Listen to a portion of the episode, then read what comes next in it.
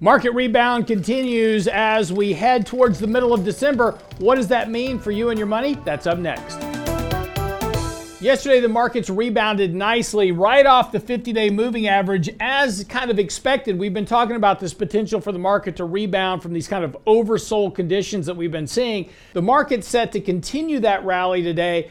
Nice open this morning, potentially with a Dow up more than 350 points. This now sets the market up to rally back towards the 20 day moving average. So, again, that's where likely we're going to find some initial resistance for the market.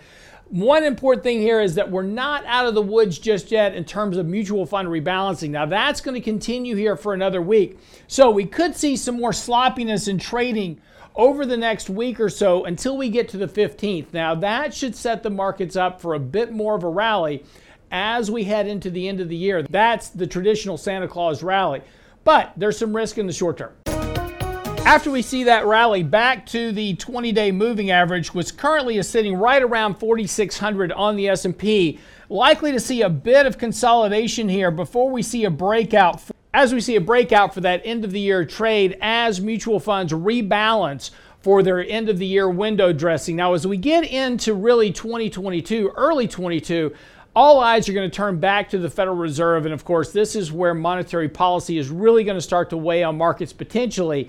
Lots of risk heading into next year. Slower global inflows into the U.S. market, slower economic growth, slower buybacks. If the economy slows down, of course, the Fed tightening monetary policy. That's expected to advance here because of higher rates of inflation, which will also weigh on consumers. So, a lot of headwinds as we move into next year. Also, one of the big problems here facing the markets into next year is going to be a shrinking of profit margins. Again, higher rates of inflation, wage growth, employment costs, all those are going to start to weigh on profit margins. All of that's been supportive of valuations in the markets currently, but next year that's going to make valuations much more challenging as earnings begin to reflect the underlying deterioration of economic issues. Another sign of the risk on attitude in the markets currently, of course, is reflected by Bitcoin. Bitcoin had a very big decline here with the rest of the market. Again, kind of that risk off attitude went from markets into Bitcoin as well. A very high correlation between bullish and bearish sentiment in Bitcoin relative to really cryptocurrency in general relative to the S&P. We're now starting to see a bit of that rebound in Bitcoin as well. So again, watching for this rally in Bitcoin, but again, lots of resistance here in Bitcoin as well. The 20 day crossing below the 50 day, a good bit of resistance right here around 56, 57,000 on Bitcoin as well. So again, that risk on attitude showing up in Bitcoin and cryptocurrencies.